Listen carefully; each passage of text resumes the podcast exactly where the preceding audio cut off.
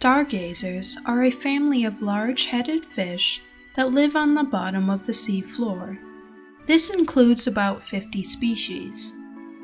They can be found in tropical and temperate waters around the world down to 3,000 feet deep.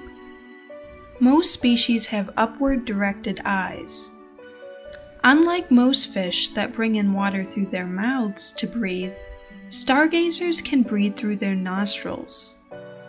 Many species bury themselves in the sand with only their eyes exposed. They use their side fins as shovels to burrow below the sand. Stargazers are ambush predators. They will wait for prey like crustaceans and small fish to come close.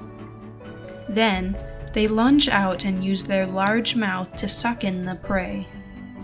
They will even bite divers that accidentally disturb them. Some species have a worm like filament attached to the floor of their mouth. They use this appendage as bait to attract prey.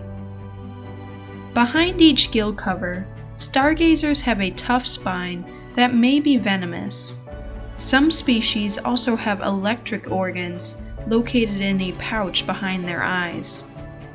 This allows them to use an electric shock defensively. Stargazers lay buoyant eggs that float to the surface. The hatched larvae live in the water column for some time before migrating to the bottom of the sea floor. Size varies by species, but some stargazers grow to 24 inches long.